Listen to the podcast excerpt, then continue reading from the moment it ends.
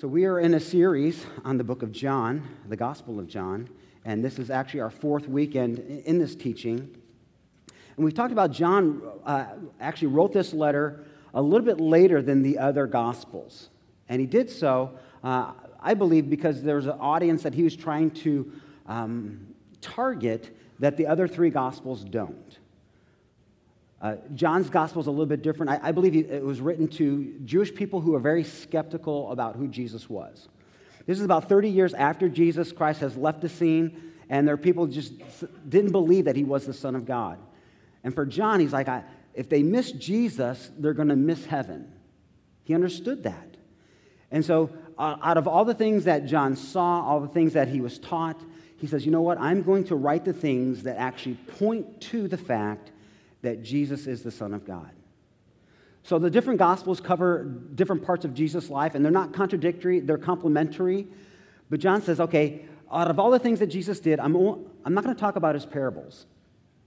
Uh, those are good, and, and, God has them in the Bible, but that's, that's not the thing that I'm going to use that are going to point people to Jesus. So there's no parables, not one, in the book of John. Out of all the miracles that Jesus does, John handpicks only seven. And I began thinking, why these seven? Out of, out of all of them that, that he performed, why seven?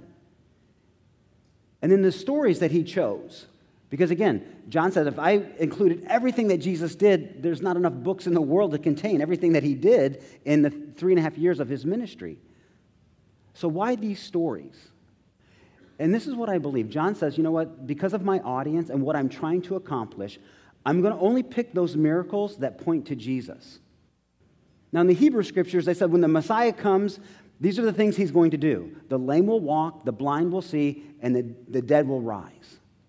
So he includes all these miracles so that when people see in John's gospel that this is what Jesus did, they're going to be like, beep, I get it. Jesus is the Son of God. Because the Hebrew scripture said that when he comes, the dead will, will rise, the lame will walk, the blind will see, and the deaf will hear. And in John's presentation, those things happen. And then he sort of wraps those miracles around some stories that also point to the fact that Jesus is the Son of God. But for me, in, in the, the study that I did this week, and I don't know if he continues it because I didn't, I didn't study this all the way out, but in the, the first few stories that John does, not only does he point to the fact that Jesus is the Son of God using a miracle, not only does he uh, point to the fact that God, Jesus is the Son of God by a story, then he wraps it all in flesh with a personal encounter. And I think these three things help us to understand, or John's trying to help us understand who Jesus is. And so today, what we're looking at is we're looking at the story of Nicodemus. So if you have your Bibles, you can turn to John chapter 3. Uh, I'm going to start reading at the end of chapter 2 because there's a couple of things that, that John wants to unpack for us before we get into this encounter that he has with Nicodemus. So in John chapter 2, uh, the last couple of verses uh, say this, verse 23. Because of the miracle signs that Jesus did in Jerusalem at the Passover celebration, many began to trust in him. But Jesus didn't trust them because he knew human nature no one needed to tell him what mankind was like. So Jesus has been doing these miracles. Um, in Life Group this week, we talked about um, the temple. So last week, we talked about Jesus turning the water into wine. And the purpose behind this miracle was Jesus was telling people, I didn't come just to take your water and make it flavored water. I didn't just come to make your life better. I came to transform you turn your life from water to wine, something that it's not, something that you couldn't do on your own. And the whole picture of him using the cleansing uh, pots that used for, for uh, ritual cleansing, all those things had meanings. But the purpose behind this miracle is he's saying there's something that you're missing that, that needs to change. And it's a transformation. It's not, just, it's not just a better version of you, it's a complete transformation. And then in Life Group, we talked about the temple where Jesus comes into the temple, he sees them selling and buying and doing all these things that God never intended for the temple to be a part of. And he turns over the tables and he runs out all those people who are selling. And they're like, What are you doing? Give us a sign if you truly are the Son of God. he says, I'm going to destroy this temple. You destroy this temple, and in three days I'll raise it up. And the religious leader's like, What, what are you smoking, Jesus? It took us 46 years to build this temple, and you're going to rebuild it? And the whole point was he's saying, I'm the temple. You no longer have to go through the temple process to get close to God. I'm the temple now. And it's through me you have a proper relationship or a right relationship with God. And so he knows this, and he knows that people are beginning to follow him because of the miraculous signs that he's doing. Who would want to see this? I call this the selfie crowd. These are the people that see Jesus coming, like, hey, let's get a picture of Jesus. Hey, Jesus. Right? Do something cool. So Jesus knows their motivation for wanting to hang out with him. It's not that they want to turn from their sin and begin following him, following Jesus with the rest of their life. They're wanting him to do a cool, cool magic trick. Hey, do that water thing again. I like that because I like me some wine. Right? Hey, can you raise somebody from the dead? Because that's a really cool trick. But they don't recognize him as the giver of life. They simply see him as someone that they want to invite to their kid's birthday party to do some balloon tricks. So Jesus doesn't get this big head going, look at all these people following me, man. I got a huge crowd. Because he knows the condition of their heart. He knows that they're still dead in their sins. In Genesis chapter 3, God told Adam and Eve, when you sin, you're going to die. If you eat of this tree and you disobey me, you will die. And they did. Now, they didn't die physically, but that day they died spiritually. This is how Paul puts it in uh, Romans chapter 5. in Romans chapter 5 and verse number 12. When Adam sinned, sin entered the world. Adam's sin brought death, so death spread to everyone, for everyone sinned. Paul's saying it's through Adam, one man, sin enters the world. And so, since we're all physically born, we're all physically born spiritually dead. And unless something changes, there's this transformation that takes place in our life, inside, not outwardly, that's the condition of our heart. Then he goes on in Ephesians chapter 2 to, to unpack it a little bit more on what the characteristics of a person that's like this. In Ephesians chapter 2, he says, Once you were dead because of your disobedience and your many sins, you used to live in sin just like the rest of the world, obeying the devil, the commander of the power of the unseen world. He is a spirit at work in the hearts of those who refuse to obey God. All of us used to live this way, following the passions and desires and inclinations of our sinful nature. But our very nature, we are subject to God's anger just like everyone else. So Paul says, yes, because we're born in Adam, we were born sinfully and we're born spiritually dead. We're characterized as unbelief and disobedience. Unbelief, not knowing that Jesus Christ really is the Son of God, and disobedience, we're not willing to submit our will, our life to, to Jesus Christ. And that's how people who have not been born again live. Jesus unpacks all that. John tells us all that because now we get to be introduced to Nicodemus. He wants us to understand Nicodemus's condition. So let's look at Nicodemus in John chapter 3. Who is he? What's going on in his life? So it says there was a man named Nicodemus, a Jewish religious leader who was a Pharisee, and after darkness one evening, he came to speak to Jesus. He says, Rabbi, we all know that God has sent you to teach us. Your miraculous signs are evident that God is with you. So I want you to see that Nicodemus uh, is a very religious person. Some of the things that you need to know about Nicodemus is one, he was a religious leader, meaning he was a Sanhedrin. A Sanhedrin was 70 guys that had been chosen to help um, the temple run smoothly. Basically, he was a pastor. He wasn't a rabbi, but he was a person who oversaw, uh, sort of like an administrative pastor. Uh, Jewish customs tell us that this Sanhedrin uh, began all the way back in the, um, the, the uh, Hebrew scriptures when the children of Israel left Egypt. About two months into their journey, Moses can't handle them. There's over a million uh, Jewish people who are wandering in the wilderness. They're upset. There's no food. There's no water. It's hot. And God tells Moses, hey, I want you to get 70 guys that are going to help you rule these people. And Jewish custom says that that's where the Sanhedrin was formed. And all through the wandering and all through the judges and all through the kings, they were a part of the Jewish temple that helped rule and reign in, in, in the life of Israel. These people had clout, they were, they were important people. They were so powerful, they, they actually could bring charges against a king. No one else had that kind of power, not even the high priest. So if a king did something, they could actually bring charges against them. And depending on the charges and the nature of the charges, they could actually bring an entire tribe to trial. They had that kind of political power. In the temple, they were the ones that oversaw the money, right? So they, they, had, they had power. No, we're not spending money on that. Yes, we will spend money on this. They had the ability to expand the temple, expand the, the, uh, the land of Israel. This is the type of people that the Sanhedrin were, and they ruled like that. Also, the Bible says that he was a Pharisee. Now, a Pharisee, not every Pharisee was a Sanhedrin, only 70 were. It was a very limited, a very elite group. But there were many Pharisees. So, two things that you know about him is that he was a religious leader and he was a, um, a powerful person. He was powerful, he was educated, he was sophisticated, and later in John's Gospels, because we meet, we meet him twice, two other times, he's very, he's very wealthy. But the thing with the Pharisees was this because they were religious, they were very legalistic. Uh, they knew the law, the Ten Commandments, but because they didn't want to break the Ten Commandments, they added new rules.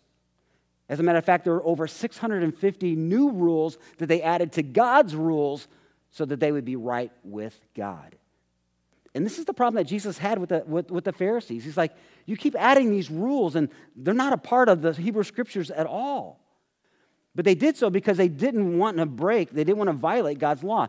But listen to some of the things that they, they argued about, whether this was sin or not sin. I found this on Bible.org. It says this The Pharisees spent endless hours arguing whether a man could or could not lift a lantern on the Sabbath. Really? Because they said, okay, after so many ounces, it becomes work. After so much weight, it becomes sinful. So as long as it's under a certain amount of ounces, not pounds, ounces, then it's not sinful. Uh, they debated whether a, a, a, a tailor could, take, um, could leave his house if he had a pin in his robe, because he'd be taking his work with him whether it was sinful for a man to lift his child on the Sabbath. Because again, the child was weighed, weighed more than a couple of pounds, it was sinful. I read one that I thought was so ridiculous. They said that they would not spit on the ground on the Sabbath for fear of a seed would fall on the ground in the spit and grow a plant. And they would have planted on the Sabbath. And Jesus is like, You got to be freaking kidding me. That's not what this is about. One day in Matthew, Jesus was walking through a field, and uh, it's on the Sabbath, and, and, his disciples reach down, they grab some grain, they, they break it open, they begin eating it. They like granola in that day. And, and the Pharisees like, What are you doing? You're harvesting on the Sabbath. That's sinful. And he's like, I can't. What are you guys talking about? There's nothing in the Hebrew scriptures about that. This is who Nicodemus is connected to. But I don't think he's like them. He's a part of their group, but I think he's completely different because he does come to Jesus and he uses a very respectful term when he calls him rabbi. Now, Jesus wasn't a, um, how do I want to say this? He wasn't formally trained. He didn't go through the rabbinical schools. He didn't need to, he was God. but according to their system, he hadn't been through the rabbinical schools, so technically he wasn't like a rabbi. But Nicodemus recognized this guy's got some skills that, I mean, this is incredible, the, the kind of teaching that he does. And so he refers to him in a very respectful way when he calls him rabbi. And he's the only Sanhedrin that came to Jesus asking an honest question or wanting to talk to Jesus. Jesus doesn't, he doesn't even get his question out. I don't, we don't even know why Nicodemus came. There's no question. Jesus goes immediately into his biggest need and that, that he needs to be born again. Look at verses 3 through 4. So Nicodemus comes to him. He's like, We understand you're a miracle worker. And Jesus is like, Are you a selfie person too? You just want my picture? You want your picture with me? So he jumps right into what is his biggest need. Jesus replied, I tell you the truth.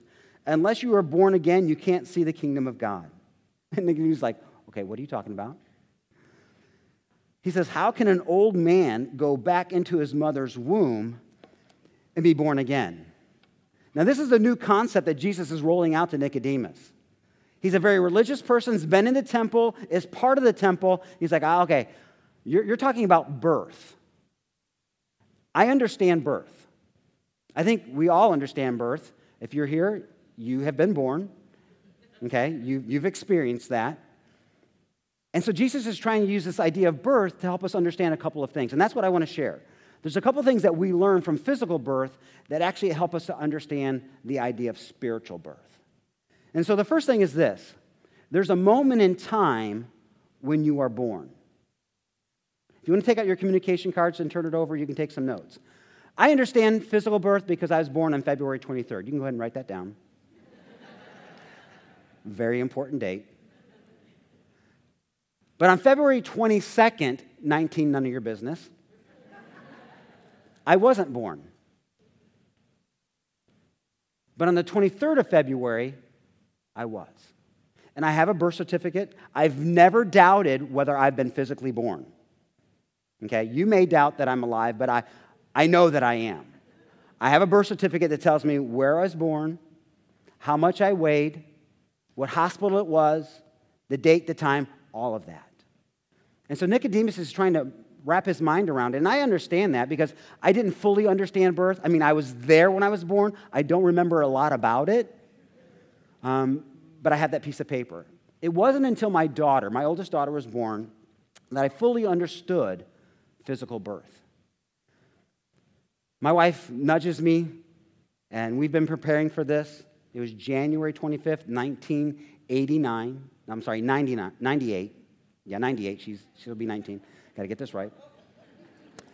And so she nudges me. It's midnight, Saturday night. I'm a minister. I got church the next day. And she nudges me and she's like, It's time. And so, like brand new people, we're like, okay, bags are packed at the door. Let's rush to the hospital because this baby's not being born in my car. I'm not cleaning up the mess. Because we've all seen videos, right? And so we rush to the hospital, and 21 hours later, my daughter was born. And so I'm there, and I don't know why they allow dads into the room. What qualifies me to be in the room in this medical procedure? If they were doing brain surgery, would they allow me in? No. So, what, what makes me more qualified to, to help with birth? I mean, they wanted me to cut the cord. I'm like, I haven't been through class, right? All I know is I was born. Again, I don't remember much of it. And we went to a couple of classes. I actually watched a birth take place. Found out later it was actually the teacher's home video. That made it really awkward. so, so I'm in this room and I've got two videos under my belt and I've been born. That's it. And, and I'm, I'm trying to coach my wife breathe, breathe. You know, I'm doing awesome. I'm, I was a good coach. I was a good coach, but I'm just telling you, 21 hours, I was exhausted. it takes a lot out of you. You know, I mean, I was, I was spent emotionally, physically. I was tired. And so I'm like, push, push, push. And the doctor goes, hey, come look. Because I was up at the head talking to my wife all that time. And he goes, come look. Let me just say, if this is your first child and the doctor says, come look, punch him in the throat.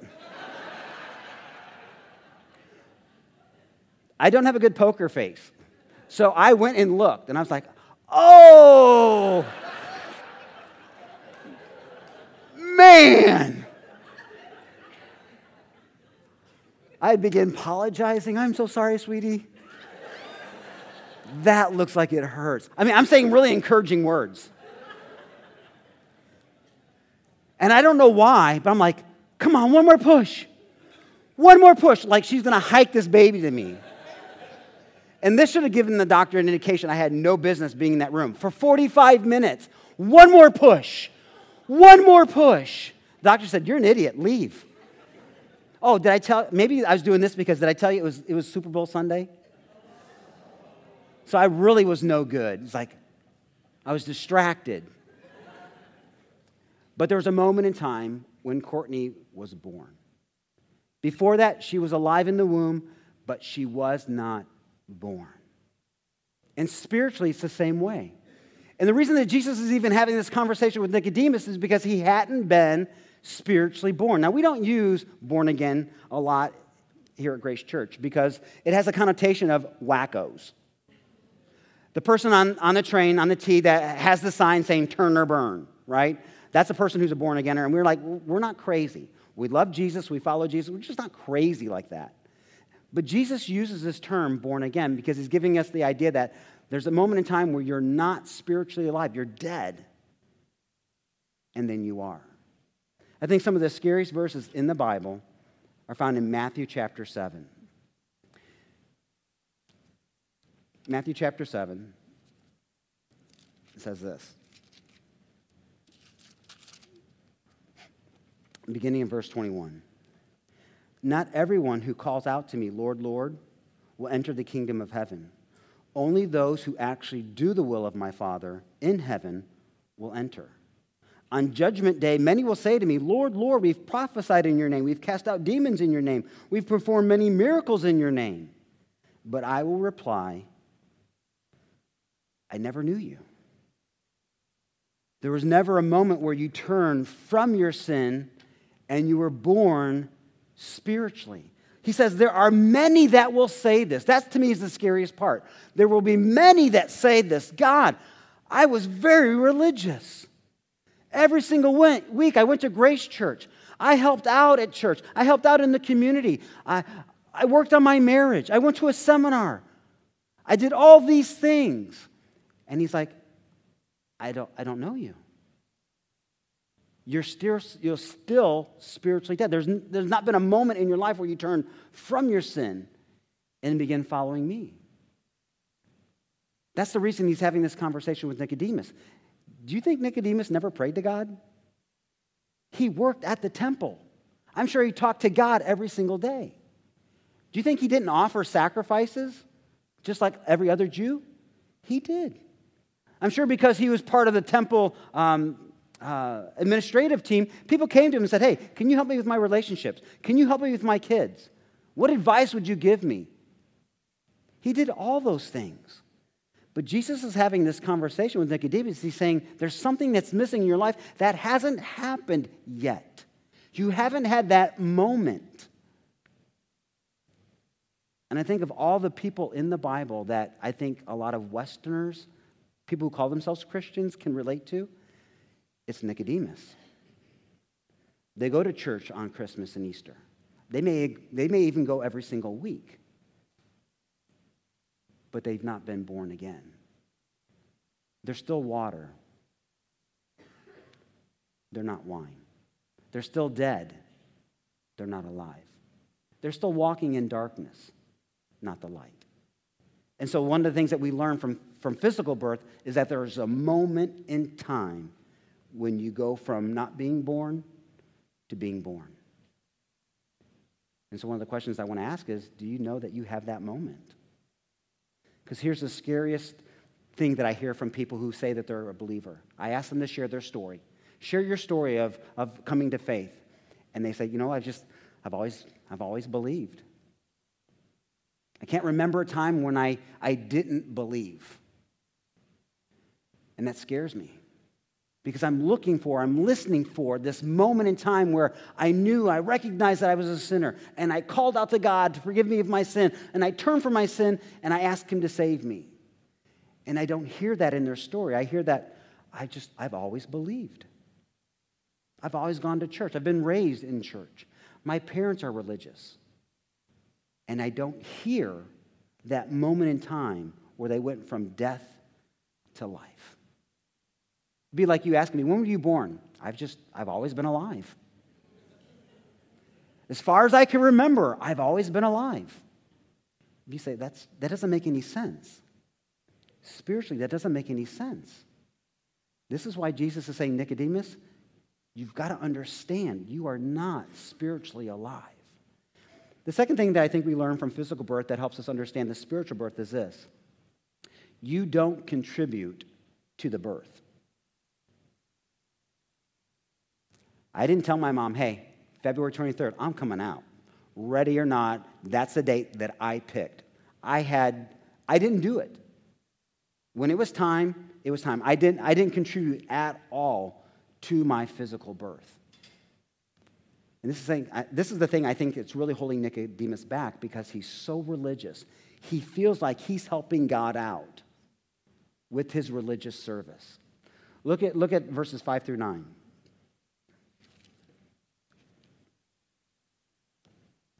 Jesus replied, Surely no one can enter the kingdom of God without being born of water and the Spirit. Humans can reproduce only humans, but the Holy Spirit gives birth to, the, to spiritual life. So don't be surprised when I say you must be born again. The wind blows wherever it wants, just as you can hear the wind, but you can't tell where it comes from or where it's going. So you can't explain how people are born again.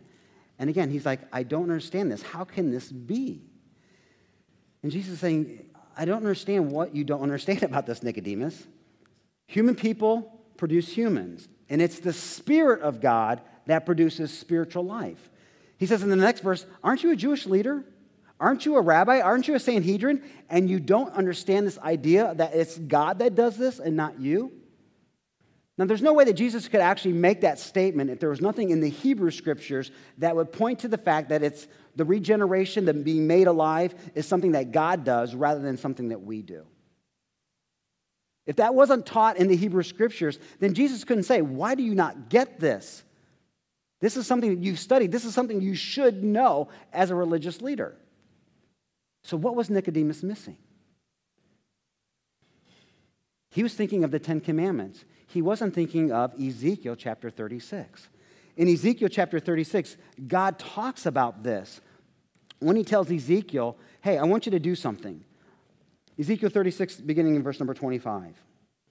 He says, Then I will sprinkle clean water on you, and I will make you clean. This is God talking about the children of Israel and what he's going to do. He says, Your filth will be washed away, and you will no longer worship idols. He says, I will give you a new heart, and I will put a new spirit in you. I will take out that stony and stubborn heart, and I will give you a tender and responsive heart. And I will put my spirit in you so that you will follow my decrees and be careful to obey my regulations. What he forgot was that in Ezekiel, God says, This is something that I'm going to do. You have a stony heart. You are cold. You are dead. And what you need is a heart transplant, one that is actually soft. But you can't do that. I have to do it for you. And I do that through my spirit when I give you my spirit. In the next chapter, he says, Let me give you a, a physical illustration. Chapter 37 is, is the story of the dead bones, the valley of the dead bones. He says, Go out to this valley. There's dead bones everywhere. He says, Now tell the dead bones to form into a body. And these skeletons do. You want to talk about the living dead? You know, that, that, would, that would creep me out. Here's all these people standing, but they're actually dead. And Jesus says, They look alive, but they're not. They're missing something. And he says, Tell the wind. And, and the wind comes and the wind blows, and the wind is simply a picture of the Holy Spirit. And that's why Jesus told Nicodemus, You don't understand the wind. It's the power of the wind that you don't control the wind, you don't control this birth. And so the wind blows on this valley, and these dead bones that have flesh on them now become alive. And Jesus says, That's how birth takes place. You don't understand that? Think of Ezekiel. That's what takes place. Your religious activity does not produce spiritual life. Be a good person. The question God asked is not going to be, Are you a good person? He's going to ask, Are you innocent? And we're going to say no. He's going to ask, Are you alive spiritually? And if you've not turned from your sin, the answer is no. Religion is to spiritual life what mortician makeup is to a person who has passed. Both help people look more alive, but neither produce life. You can put as much makeup, religious makeup on as you want. It doesn't make you alive. Religion is like the mortician makeup. It just makes you look better. It doesn't make you alive. And I think a lot of people who go to church every single week, they're just simply people with makeup on. They've not been transformed. They've not been made new. They've not been gone from, from water to wine. They've not gone from life, from death to life. They're just people that come with religious makeup on, hoping that they look good enough that God will accept them. God looks at Nicodemus and says, You got a whole lot of makeup on, but that's not what makes you right with me. So he begins to tell them what does make you right with God. He's going to share an illustration from the Hebrew scriptures that points to himself. Look at John chapter 3 again, starting in verse number 4. As Moses lifted up the bronze snake on a pole in the wilderness, so the Son of Man must be lifted up, so that everyone who believes in him will have eternal life. One of the most famous verses in the Bible. For God loved the world so much that he gave his one and only Son, so everyone who believes in him will not perish but have eternal life. God sent his Son into the world not to judge the world or condemn the world, but the world through him might be saved. So he says, let me, let me just point you to the, to the cure. It's not your religious activity, it's not you trying to be right, it's me. The water into wine, that was all me. You did nothing.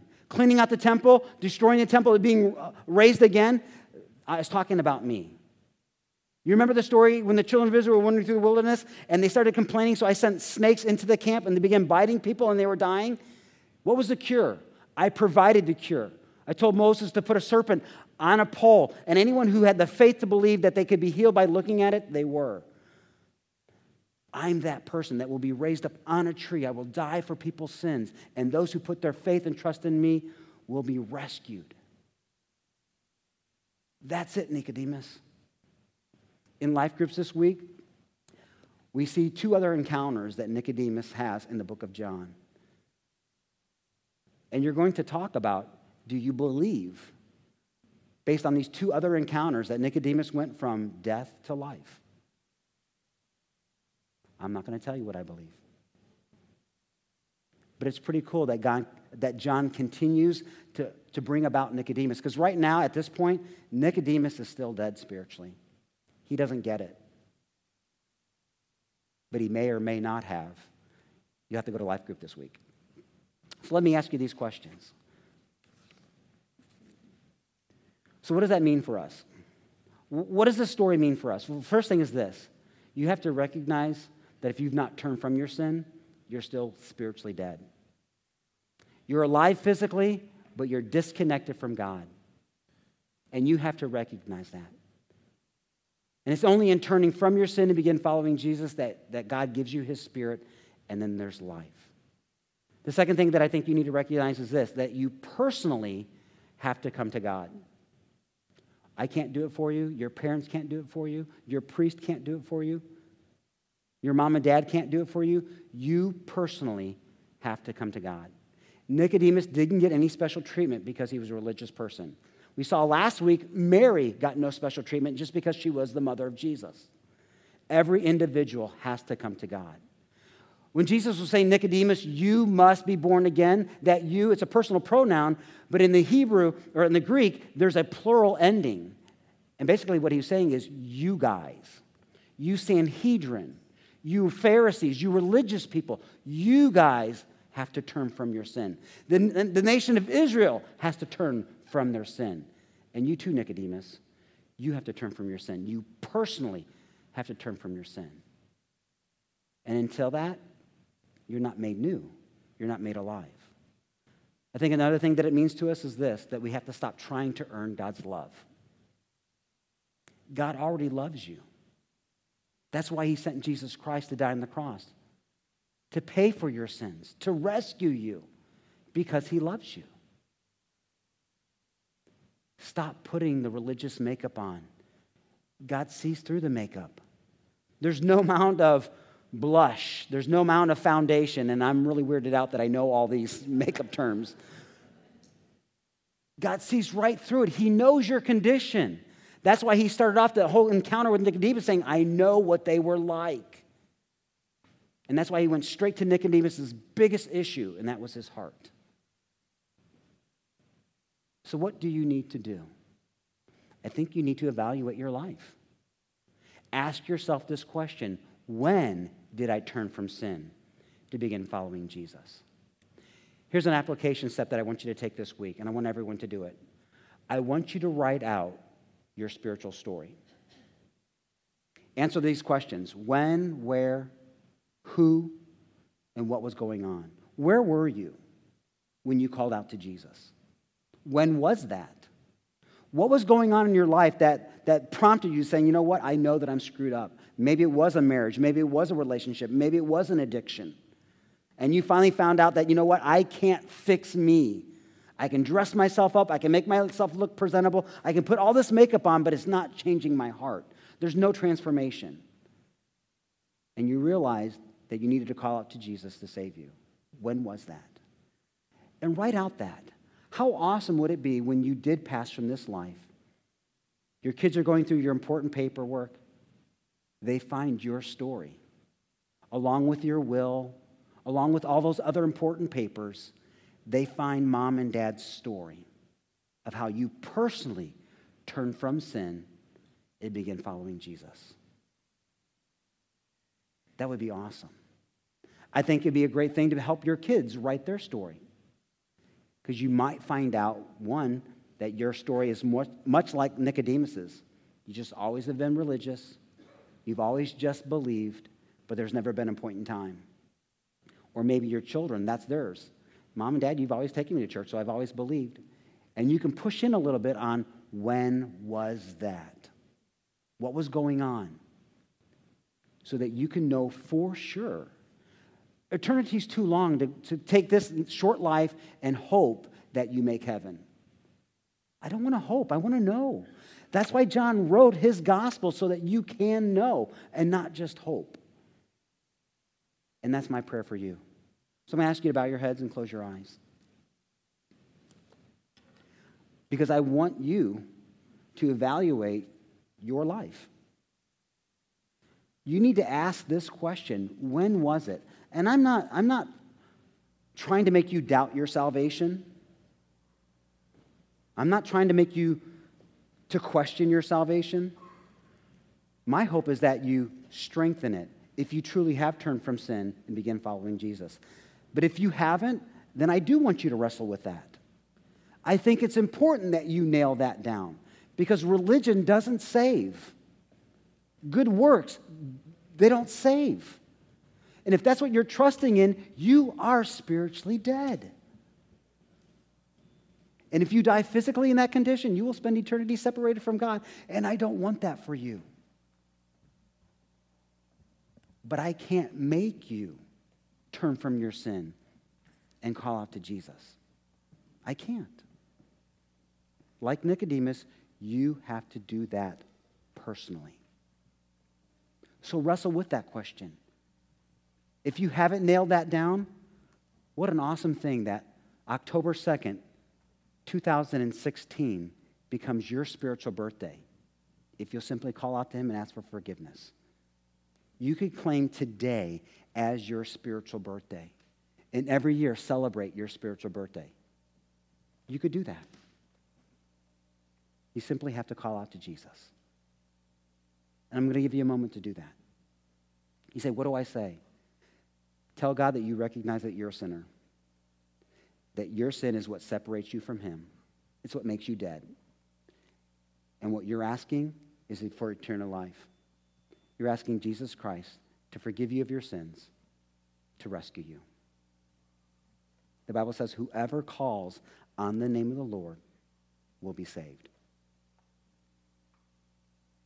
That's his promise. Maybe you've been following Jesus for a long time. I would ask you, who are the Nicodemuses in your life? Who are the people that look like they're very religious, but you see no transformation? They still live in unbelief and disobedience, and it really doesn't bother them. They look really good on Sunday, they put their religious makeup on, but there's no transformation. Maybe God would use you, even this week, to share Nicodemus' story and ask the Holy Spirit to apply that to their life so that they see that they have to turn from their sin and begin following Jesus. God, I know the scriptures say that you're not willing that any should perish. It is your hope that people would recognize their desperate need to be rescued from their sin. Then, short of turning from their sin and begin following you, it is simply religious makeup. And God, my prayer is that they would recognize today that they desperately need you. They would call out to you for the forgiveness of their sin and be made new, born again. God, for the people in our lives that are disconnected from you but seem like they're all set, God, help us to have this conversation. Help us to share the story of Nicodemus. And God, I pray that the Holy Spirit would prompt them that they too are lost, dead in their sin, disobedient, disconnected. And God, that they would recognize they need you. God, thank you for Jesus Christ.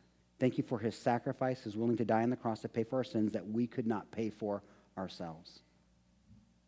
And God, you offered that to that freely. I'm thankful for that. I pray this in Christ's name. Amen.